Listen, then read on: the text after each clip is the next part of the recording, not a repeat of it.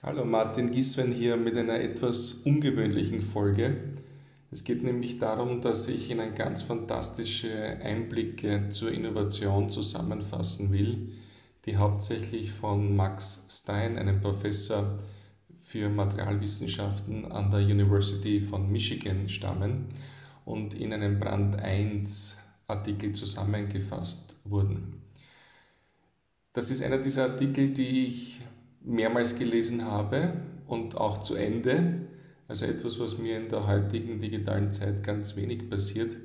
Ganz einfach, weil er eine Komprimierung all dieser wichtigen Punkte der Innovation sind, die den Erfolg, äh, für den Erfolg ausschlaggebend sind und die einfachen Aktionismus von echten Innovationen unterscheiden. Der Artikel fängt damit an, und ich fasse das gerne für Sie zusammen, dass man sagt, wer war der Erfinder der Glühbirne? Natürlich, Thomas Edison. Das stimmt aber so nicht. Wenn man es historisch genau betrachtet, gab es schon etliche Glühbirnen, die nicht perfekt funktioniert haben, die zu dunkel geleuchtet haben. Es gab mehrere Versionen, aber Edison hat viel mehr erfunden rund um dieses Produkt. Er hat es verbessert. Und zwar hat er ganz stark daran gearbeitet, dass weite Teile von Manhattan, Manhattan damals erstmals mit elektrischem Licht versorgt wurden. Und das war bahnbrechend. Ein gewaltiger Unterschied zwischen einer Erfindung und einer Innovation. Eine Erfindung nach Max Stein ist, dass ein, ein, ein Zufall, ein konkretes Ereignis, ein einmaliges schaffen etwas Neuen. Aber eine Innovation ist, wenn diese Erfindung für sehr viele Menschen funktioniert und zwar möglichst immer und überall. Das heißt also, hinter einer Innovation steckt ein ganzes System und das wird in der Regel übersehen. Was war jetzt das System bei Edison und was sind auch die Systemelemente, die bei Max Stein und seinem äh, Kompagnon Eugene Stein einem Kollegen und Verwandten an der Stanford University zu den Elementen einer effektiven und skalierbaren Innovation gehören. Es sind fünf Elemente.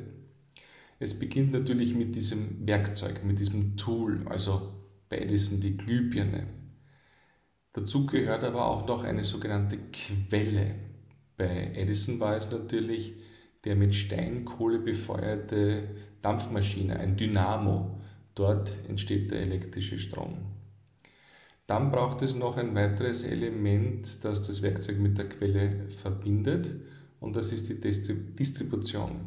Und das ist ganz entscheidend bei dem Manhattan-Beleuchtungsprojekt. Es geht wirklich darum, über Kupferleitungen diesen erzeugten Strom zur Glühbirne zu bringen. Und äh, zu der damaligen Zeit hätte man Unmengen von Kupfer gebraucht, dicke Kabel das hätte jeden Investor in den Ruin getrieben. Und deshalb gab es eine bessere Distribution. Und zwar ähm, ja, eine stärkere Spannung bei geringerer Stromstärke. Ein Innovationselement. Das ist die sogenannte portionierte Nutzlast. Also das hatte es ermöglicht, dass die bisher bestehenden Glühbirnen entsprechend hell auch leuchteten und man in der Distribution nicht unglaubliche Investitionen gebraucht hat. Das fünfte Element, und das scheint in der heutigen Zeit eines der wichtigsten für die Innovation zu sein, ist die Steuerung. Bei Edison war es ein Zusammenspiel von Verteilerkästen, Sicherungen und von ihm auch patentierten Stromzählern. Das bedeutet also, ich mache aus meiner Innovation ein Geschäftsmodell. Ich kann abrechnen. Ich kann entsprechend des individuellen Stromverbrauches eines Haushaltes auch Geld machen. Das heißt zusammengefasst die Elemente, das Werkzeug, die Quelle, die Distribution, die Nutzlast und die Steuerung. Und das macht echte und auch wichtige Innovation aus. Man könnte hier noch ein wichtiges weites, weiteres Element hinzufügen und das ist die Schnittstelle, das Interface. Und da gibt es äh, in dem Artikel von Brand 1 eine wundervolle Analogie. Ähm, ich mache es kurz und sage es Ihnen gleich. Es ist die Fassung, die Fassung der Glühbirne. Das heißt also, die den Strom von der Leitung auf die Glühbirne überträgt. Und diese Keramikfassung hat auch Edison erfunden. Das ist jetzt 130 Jahre her. Und diese Schnittstellen, diese Interfaces, die überdauern oft große Zeiträume. Ein anderes Beispiel von so einem Interface ist das Lenkrad im Auto. Das wurde notwendig, weil keine Pferde mehr vor eine Kutsche gespannt waren, sondern vorne ein Motor war, der den Wagen antrieb und da kann man nicht mehr mit Zügeln lenken, sondern man braucht etwas anderes, das Lenkrad, das man sich äh, von der Seefahrt abgeschaut hat. Und wir wissen, dass heute noch in unseren Autos die Lenkräder sind.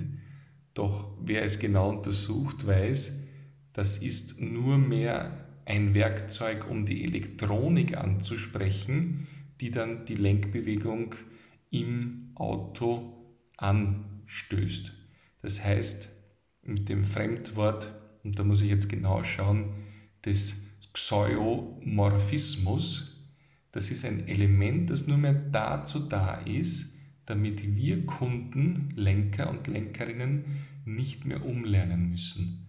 Und deshalb ist es gerade im Fall des autonomen Fahrens nur mehr ein kleiner Schritt, weil wir nur mehr ein unnötiges Zwischenelement als Lenkrad zwischen uns und der elektronischen Steuerung durch jemanden anderen als uns im Auto haben.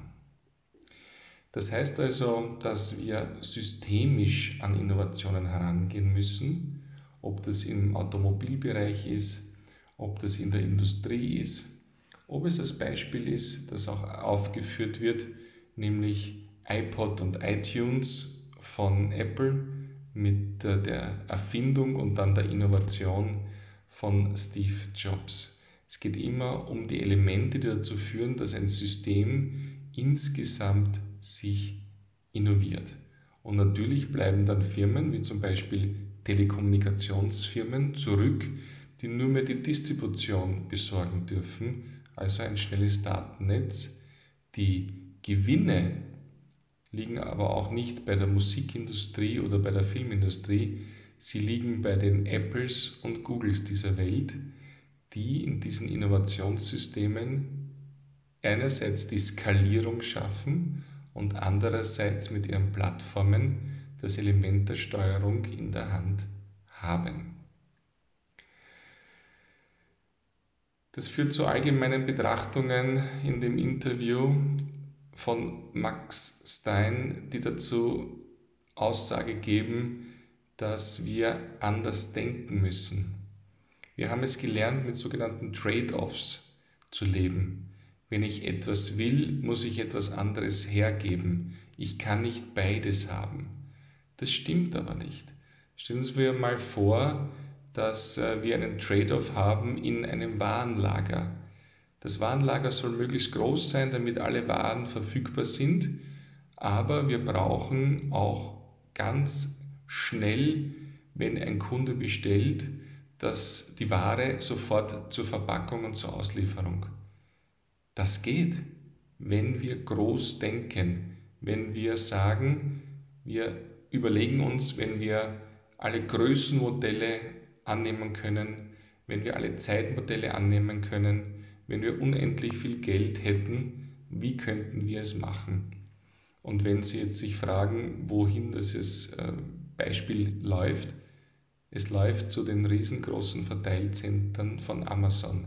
Genau mit dieser Innovationskreativmethode wurde das Robotersystem erfunden und in Innovation gebracht, das heute dazu führt, dass wenige Sekunden nach einer Bestellung die Ware aus dem Regal genommen wird und zu Ihnen kommt und vielleicht am gleichen oder am nächsten Tag bei Ihnen an der Türschwelle liegt.